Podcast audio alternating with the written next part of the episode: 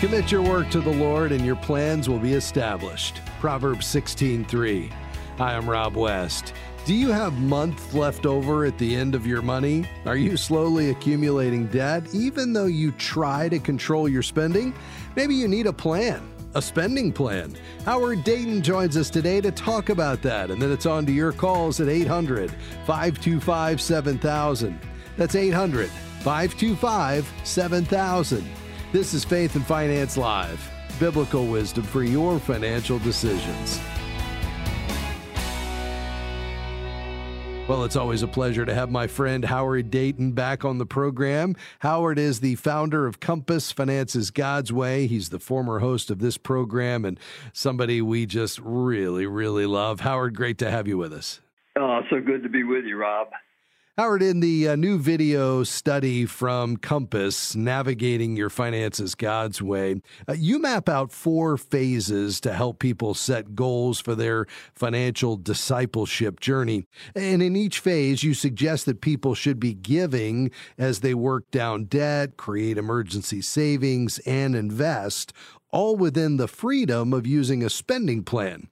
Uh, freedom and spending plan. Now, that's going to seem counterintuitive to some people, so maybe you should explain how that's possible. I sure will. And, uh, you know, maybe it is counterintuitive, but that's why I don't like to use the B word because so many people think that a budget is a restrictive loss of freedom. Yeah. They also fear that a budget's going to require endless hours of monotonous, detailed accounting. So I like to use the description spending plan. It's mm. a more accurate description, really. It tells your money where you want it to go rather than wondering where it went. Yeah. It enables you to use your money to reach your goals and life purpose. It helps you control impulse spending. And I love this. It helps you get out of debt. Yeah. So if you're not using the spending plan, chances are you're flying by the seat of your financial pants. you may be like the depositor who replied in disbelief to the banker, What do you mean I'm overdrawn? I still have six checks left in my checkbook. Right. I mean, talk about a reality check. Yeah, it sure is. So I love this because what you're saying is a spending plan isn't something that has to be carved in stone. Uh, you have to be able to make adjustments along the way. Absolutely. If you're spending more than your income or if you want to accelerate your debt repayment, you got to ask yourself questions about every expense. Can I do this less expensively? Do I really need this? And reducing spending means you've got to change your lifestyle. And this is never easy in my experience. Yeah. You may have to make hard decisions if you're committed to getting out of debt. You may have to cut back on entertainment or eat out less, maybe even sell the car with a higher auto loan. Making big cuts and small ones all really help. The good news, if you haven't made these adjustments before or not for a long time, you probably can discover you can trim hundreds of dollars from your monthly spending. Howard, that's well said. Now, are there special things couples in particular should do in setting up a spending plan? There sure are, Rob. Uh, husbands and wives really need to work together on developing their spending plan and engage in open, honest communication. The Lord intended the husband and wife to be unified, so be patient with each other. Your different personalities and approaches to money.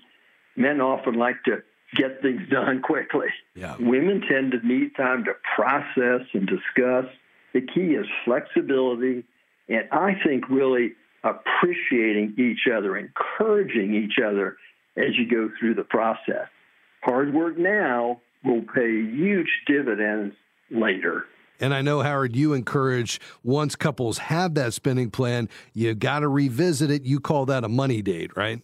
I do. And it's really a good idea to have a money date at least every other week, Rob, where you sit down again, review what income came in, what went out, and encourage one another. It's so important not to be play the blame game, but to encourage one another through this process because it's not easy. That's exactly right. Well, that's all we have time for today, Howard. But thanks for stopping by, my friend. Oh, I enjoyed the time, Rob. That's Howard Dayton, founder of Compass Finances God's Way. Learn more at navstudy.org. We've got to take a quick break, but much more just around the corner. If you have a question today, call right now 800 525 7000. Stick around.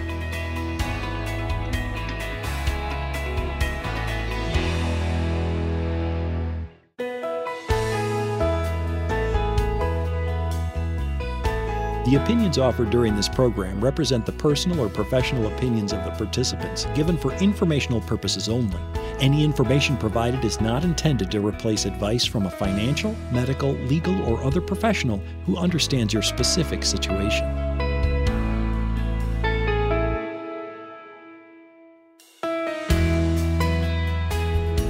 Always great to have our friend Howard Dayton stop by. I hope today was an encouragement to you. You know, folks, getting yourself on a spending plan, finding a system that works for you. You know, it could be the tried and true physical envelope system. I still hear from a lot of folks who use what Larry Burkett talked about in the 80s. And if it works for you, great. Uh, maybe it's a spreadsheet. For others, they want uh, a smartphone approach, something a little more uh, user friendly that automatically downloads your transactions, gives you something to look at if you're married, uh, to keep you and your spouse on the same page financially. Uh, that's where the FaithFi app can come in. If you haven't checked it out, I'd encourage you if you want to get a spending plan in place once and for all uh, as we head into a new year. We'd love for you to download it today. You can do that uh, on our website at faithfi.com. That's faithfi.com. Just click app or search for it in your app store.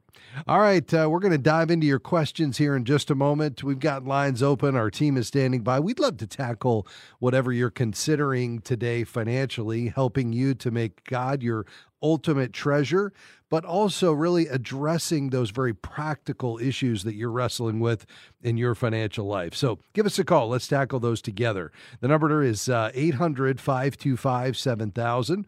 That's right, it's 800 525 7000. You can call right now. All right, let's uh, begin in Hershey, PA. Hi, Ann. Go right ahead. Hi thanks for taking my call. My question is about uh, pension plans and, and TSAs, 403Bs. Um, earlier in my career, I worked for industry and I had a 401k. And when I left that job, I ro- rolled it into an account with Edward Jones. Now my employer is a nonprofit. So when I started, they had a pension plan and a TSA.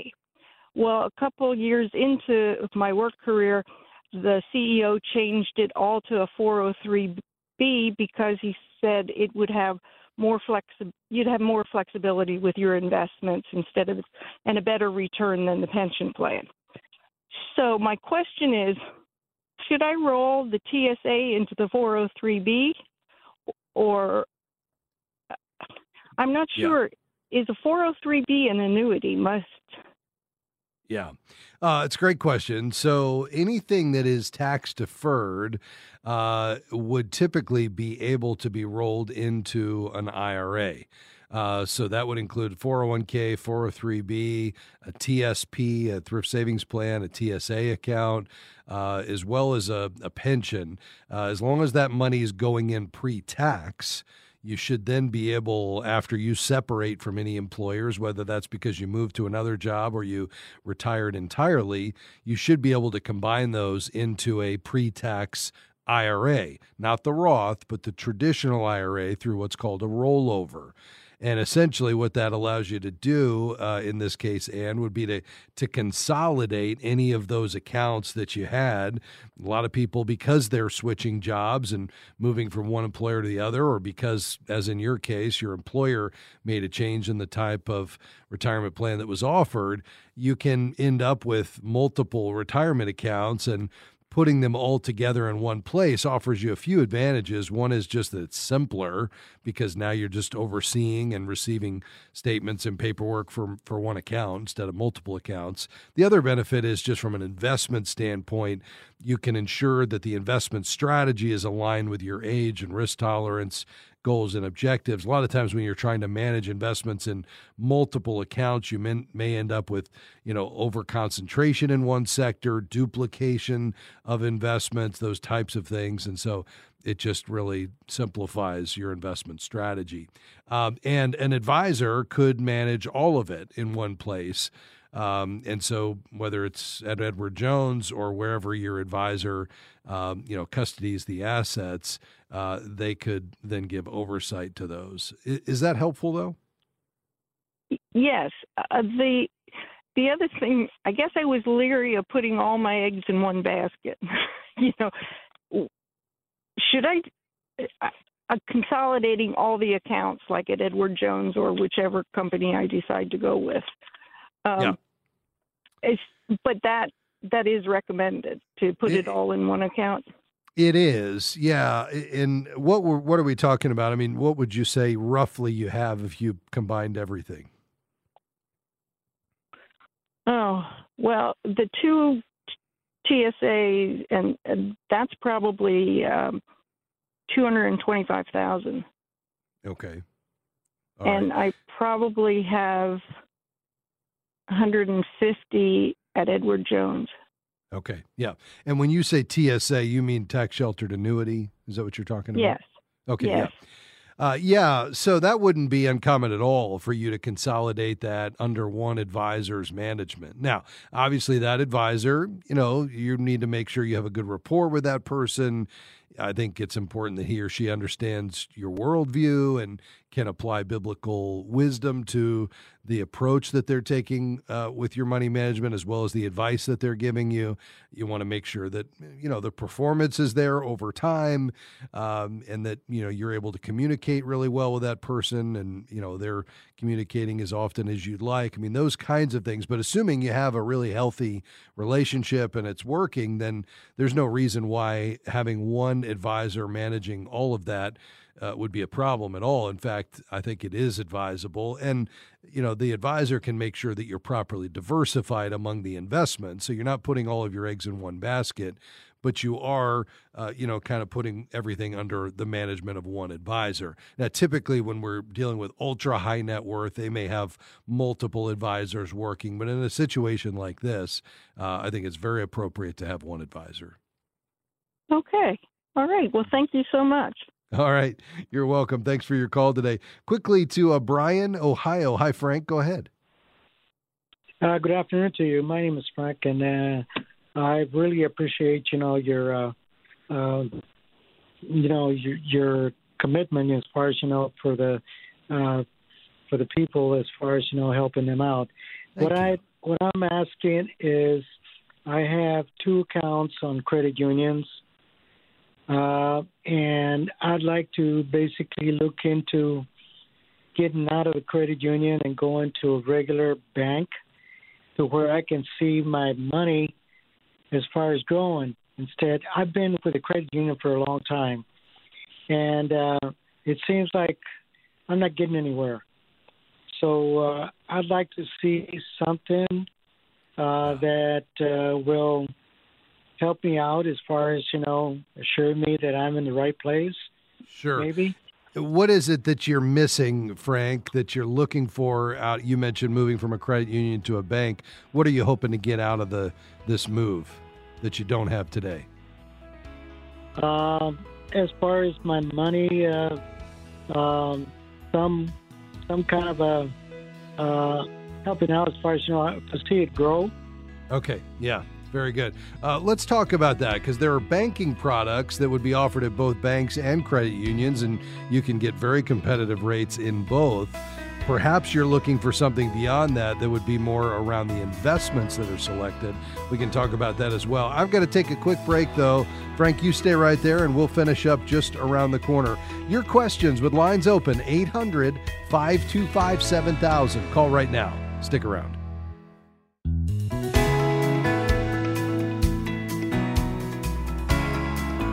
Great to have you with us today on Faith and Finance Live. I'm Rob West. We've got some lines open. We're ready for your phone calls today 800 525 7000.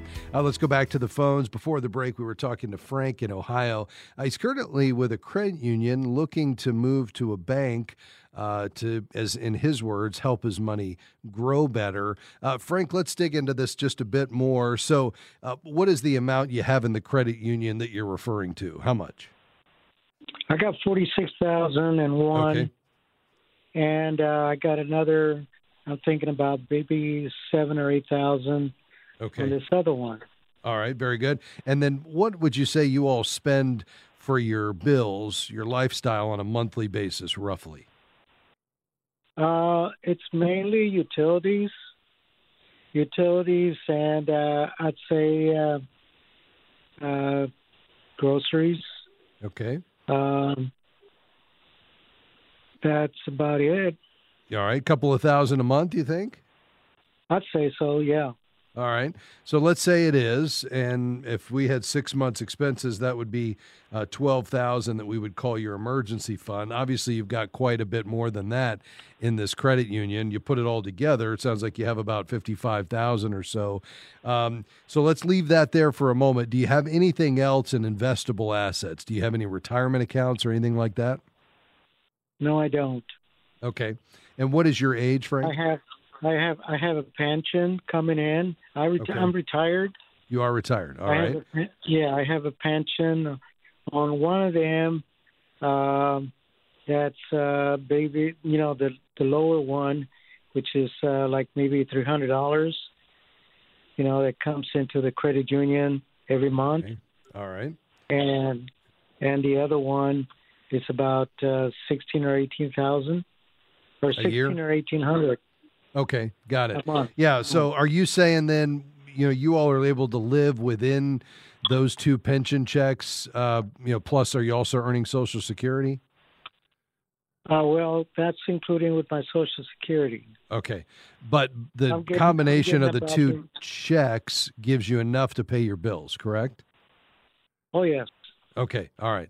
Now, um, when you say you want to increase the growth of this money in the credit union, this roughly fifty-five thousand, what are you getting on it today, and what are you hoping to get out of it? Well, actually, I just want an advice as far as you know what to look for. I know, I know, there's plenty of banks, you know, but as far as you know, asking for or going into a good bank uh, that will basically make my money grow. Okay. Uh, are you wanting somebody to invest it in stocks and bonds and take some risk to try to grow it, or you want something that's guaranteed? I want something that's guaranteed. Okay. All right. So you you could use a CD, uh, but that would be uh, you know you can find as good of CDs at credit unions as you can banks. So there's nothing that a bank's going to give you that a credit union can't. The question is just what banks or credit unions are you using, and what who's offering the most competitive rates of return. Um, so it could be that you have a great option with a credit union that could offer something that's just as good as a bank. Uh, again, one is not necessarily going to be better than the other. If you were to go into bankrate.com, that would be where I would direct you. And let's say we were to look at today's CD rates. Um, you know, for a one year CD uh, right now, about the best you're going to find is about 5.5% uh, for a five star rated bank with FDIC insurance. And then they go down from there, maybe 5.3. Uh, now, if you want to extend it out a little longer than a year, you know you're gonna you're gonna give up some yield on that. So, for instance, if we look at three years instead of five and a half, you're gonna be down around 4.6, 4.5, 4.4, something like that. So, what I would recommend that you do is go to bankrate.com and you look for either the CD or the savings account um, that's paying the highest yield right now, that's highly rated with either FDIC insurance for a bank or NCUA insurance for a credit union. Um, but I don't. I'm not going to tell you that you automatically have to switch from a credit union to a bank. You can get competitive rates in either one. The question is just who's offering the highest rates right now. Does that make sense? Yes, it does. Okay, very good. Bankrate.com will be the place to go to uh, to do that research, and you can make your decision. Uh, Frank, thanks for your call. By the way, folks, you know more and more people are looking for a banking partner that shares their values. They just want to know that they're working with believers and that even a portion of the money is going to Christian causes. If that's you, I would uh, check out uh, Christian Community Credit Union. You can learn more at joinchristiancommunity.com. Uh, let's go to Bonita Springs. Hi, Donna. Go ahead. Hi, thank you for taking my call. Um, my problem is I my husband wants to sell our house. Right now they're saying we could get 575. I owe 30 on it. All right. And then he has 20,000 in debt. Um, we have a home, a small home that we built in the mountains of North Carolina that we own scot free. Okay. So the problem is he he says all couples live for this. You know, this is the time to sell this house. Yeah. He said he'd like to put a hundred thousand in stocks that risky things that he can make money on. He said, put four hundred and something safe, and that we could live on the interest of that with our Social Security, which together would be two thousand three hundred and fifty.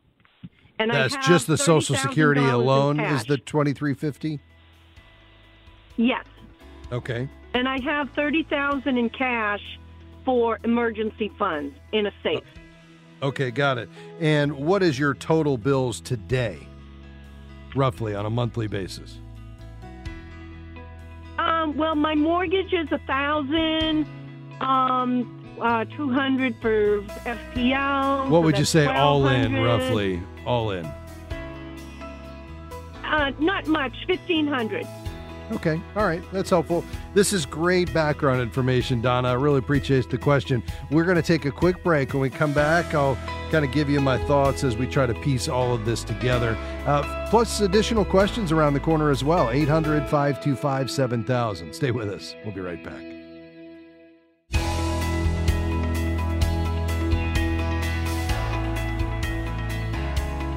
This is Faith and Finance Live. I'm Rob West. We want to help you see God as your ultimate treasure, money a tool to accomplish His purposes, help you apply biblical wisdom to the practical decisions and choices you're making every day with God's money. You can call right now with your questions 800 525 7000. Uh, before the break, we were talking to Donna in Bonita Springs. She and her husband uh, are in their mid 60s. Uh, they're looking to sell their home that they owe almost free and clear. It's worth nearly 600000 They owe about 30 thousand on it. Uh, they do have a small home in North Carolina that's uh, in the mountains that they own outright, and they're just wondering, uh, or she's wondering, if her husband's plan to, uh, you know, put the proceeds in something that's fairly safe, apart from about a hundred thousand that he would manage in quote stocks, uh, is a good plan for them to maintain their lifestyle. And uh, Donna, we can look at the financial side of this in a second. Uh, let's talk about the non-financial side in a second, or just for a moment here. Um, as you and your husband talk about this next season of life, you know, are you ready to relocate permanently to that small house in North Carolina? Have you guys prayed through what you believe God has for you in this next season? I mean, describe what you feel like you want you want this next season to look like for the two of you. Well, I do have elderly parents that my sister and I take care of, and I feel a little guilt about that.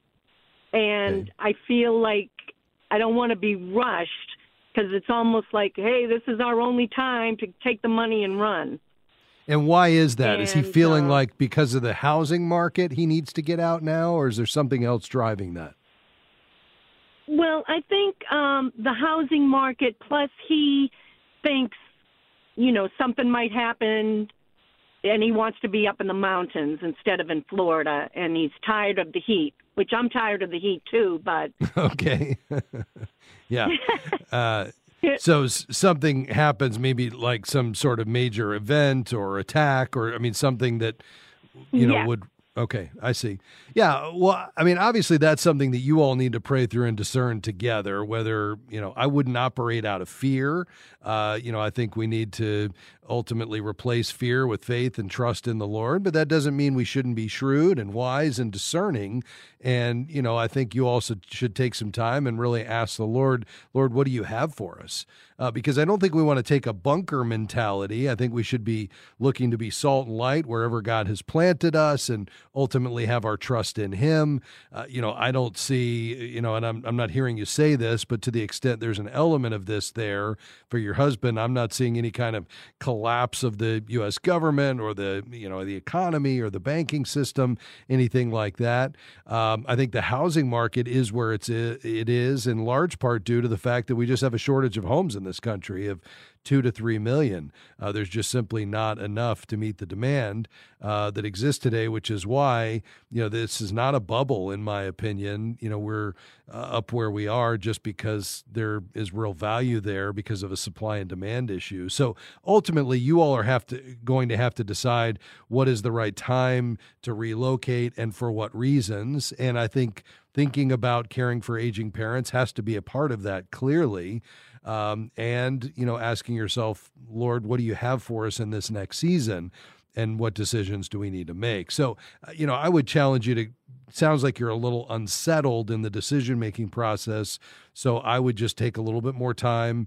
You know, be patient, make it a matter of prayer and you and he spend some time talking it through. From a purely financial standpoint, I mean, clearly, with your expenses being as low as you're describing that they are, around a couple of thousand a month. And by the way, as an aside, I would dig into that a little deeper and say, okay, if we were retired today, what would our budget look like? And let's put everything in there, including potentially a long term care insurance policy, which is probably the biggest risk as you head into this next season of life. But let's say it is a couple of thousand a month. I mean, obviously with your social security being up at $2350 a month which is you know what I, I think i heard you say it sounds like that's enough to cover your bills so then you know anything you were to pull off of that half a million dollars after the small debt is paid from the proceeds of the home uh, you know, it would just be what you could, you know, plow back into savings and continue to build that up. You could give it away. Maybe you accelerate your generosity.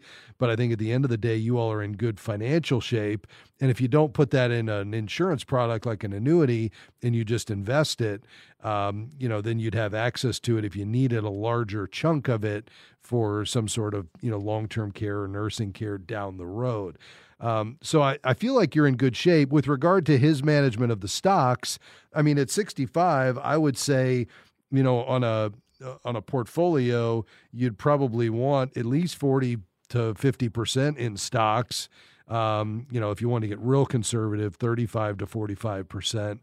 But he's only talking about, you know, managing it about 20 percent of it in stocks. Now, you said risky stocks. And so if he's really wanting to be very speculative with it, maybe he's in high flying tech stocks or he's looking at crypto or something like that. I would say, well, that's 20% is a bit more than I would want him to take, uh, you know, and put it into the highest risk category. But if he's just managing it in the stock market, he's not day trading and, and you know, being overly aggressive, but he's taking a long term approach, then I would say, you know, that's not an inordinate amount of, of a half a million dollar portfolio in your 60s to put into stocks. So I don't have a problem with that at face value. Um, so I think all that to say, you all have some more work to do on kind of planning for this next season. I think the finances sound like you're in pretty good shape. I think the last thing I would say is it you know would behoove you to get an advisor to enter the equation who could provide some accountability, challenge you all with some questions along the way, and then help give oversight to all of the financial pieces and parts as you go. And if you don't have an advisor, you could connect with a certified Kingdom advisor there in Florida on our website at faithfi.com. Does that help though? Yes. And what was that website again? Yeah, it's faithfi.com. That's faithfi.com. Right there at the top of the uh, top of the page, it says "Find a CK." That stands for Certified Kingdom Advisor, and you could do a zip code search in your area. Uh, thanks for your call today to uh, Tennessee. Hi, Lori. Go ahead. Hi, Rob. I really appreciate your thoughtful replies to the callers. I have a quick question about a FICO score. I got a notification from Experian uh, via email that my uh, rating had gone from excellent down to very good, and the yeah. very good was at 797, and it yeah. kind of distressed me because I haven't. I don't know why it would do that. And then I looked at uh, the other two credit bureaus and was like 784 and then 763, and I don't know why. Um, yeah. So should I be concerned, or you know, I, I should do about that? I don't think so. I mean, one of the challenges is when we live according to biblical principles, we get out of debt over time. And when you pay off an account, for instance, I just had an account that we just paid in full the other day, um, and it causes your score to drop just because it pulls one of the credit types out of the equation. It changes your credit mix. So your credit score is going to change over time. Here's the thing anything over 740 is going to qualify you for the very best rates and terms. Uh, secondly, unless you're going out and buying a house or a car and you need to borrow some money, it doesn't really matter in this season of life what it is. So I would just say go a, another layer down and figure out what is it because they'll tell you anytime your score changes what's the primary issue driving it and if it's something like you just paid off an account don't worry about it now if a late payment was reported or somebody opened an account fraudulently in your name that's the kind of thing you want to know. Otherwise, I wouldn't be concerned. Just pull a copy of your credit report at annualcreditreport.com at least four times a year and then pull those free FICO scores. Thanks for your call, Lori. We'll be right back.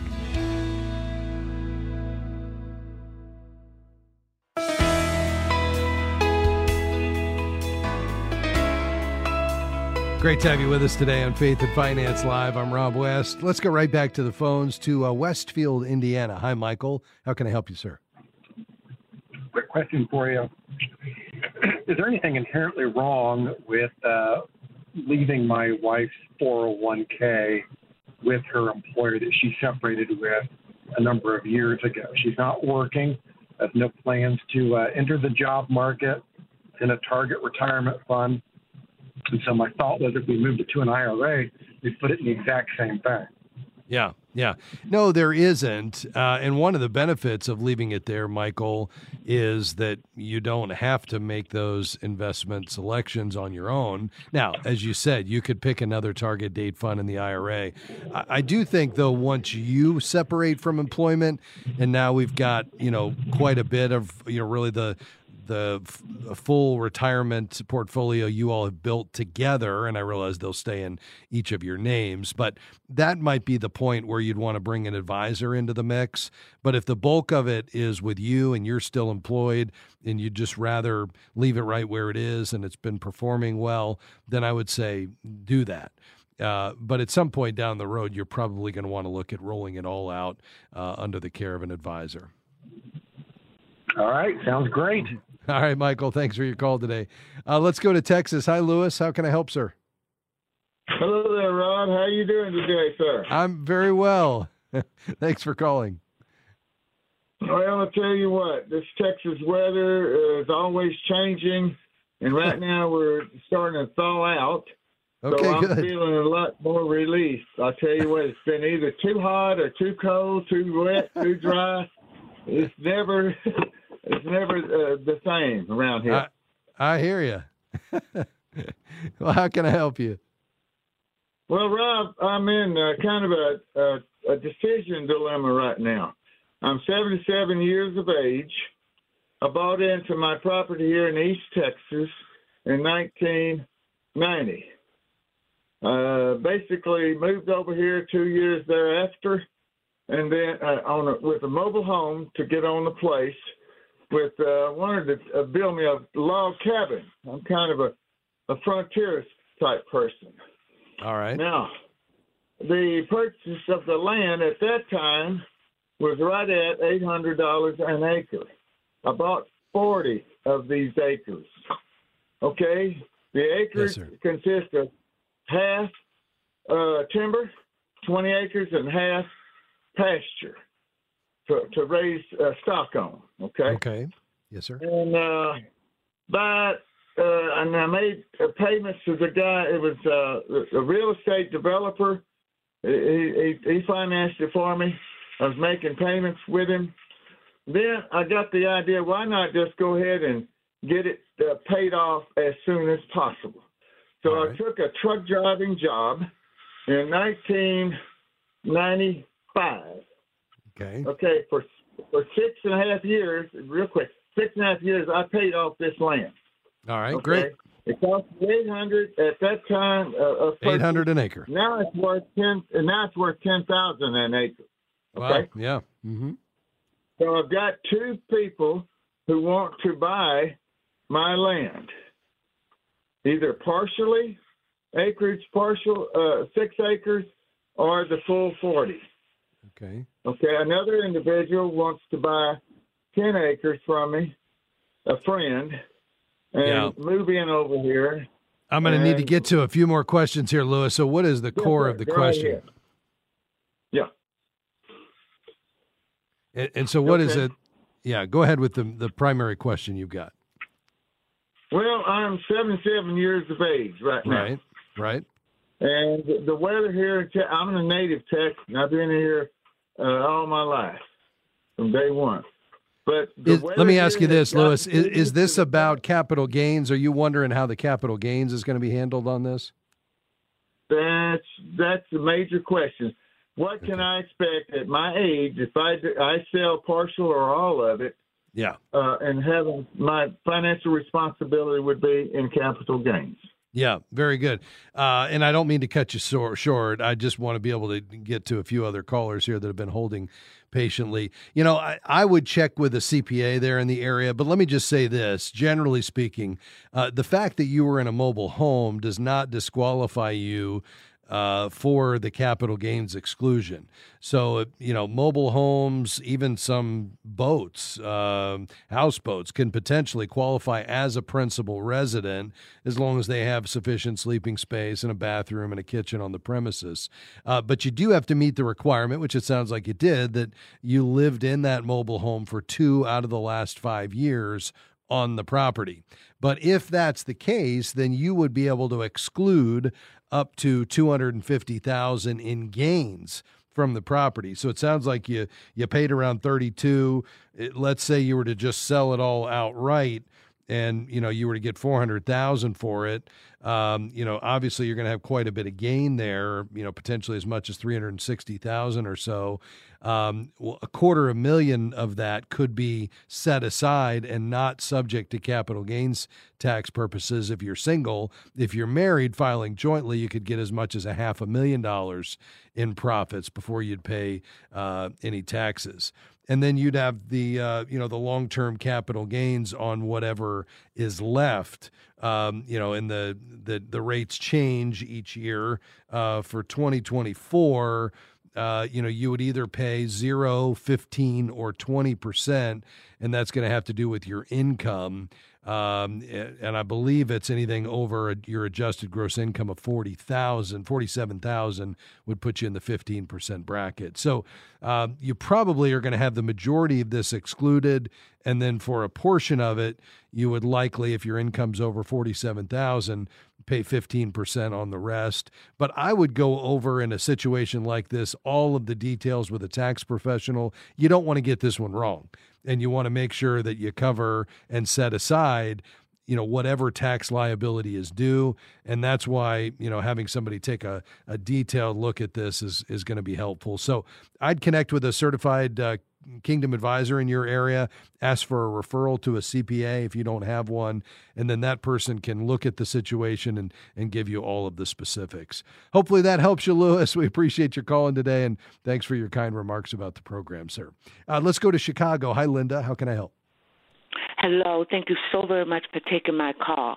Sure. I'd like to know from you very much how long do you pay life insurance? My mother is 99. She'll be 100 in October, and she's still paying life insurance. Yeah. Uh, you know, you really only need life insurance, in my view, unless you have a small burial policy because there aren't assets there to cover funeral expenses. Um, you know, that might be an exception, but typically you'd only need life insurance as long as you have dependents that need your financial support. Uh, so think about somebody during their working years that's providing for a spouse and or kids if their income goes away through an untimely death it would create a hardship uh, or a risk for those family members that were left behind that no longer have access to that income.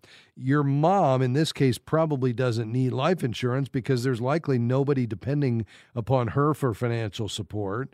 And if she has assets, uh, that could cover her burial expenses, then this is just an unnecessary expense. Is the purpose of it, Linda, because she wants to give, quote, an inheritance to the children? Or do you think there's some other reason? I think it's some other reason. It's just what, in her day and time, that's what you did. You yeah. had that uh, life insurance. You just did. And if somebody yeah. offered you, bought it for them. And uh, yeah. But she's 99, will be a 100. She has no dependents. And I, I just think it's so unnecessary. I will yeah. check more into her burial expenses and things like that. But okay. if she doesn't need money for burial, then we could let go of the life insurance. You could, in my opinion, yeah. You'd you'd want to understand what kind of policy it is. Do you know? I assume it's a whole life policy, and and if so, do you know if it's built up any cash value, Linda? I do not know, but I okay. tell you what, I'm going to check into that. Yeah, it, it could be that it's built up some cash value, so she could collapse the policy or cancel it, and you'd get the cash value out. You could take that and stick it into an account for her that she could have access to, and then she wouldn't have to continue making those payments, which would just free up more money on a monthly basis for her care or whatever she wanted to use it for.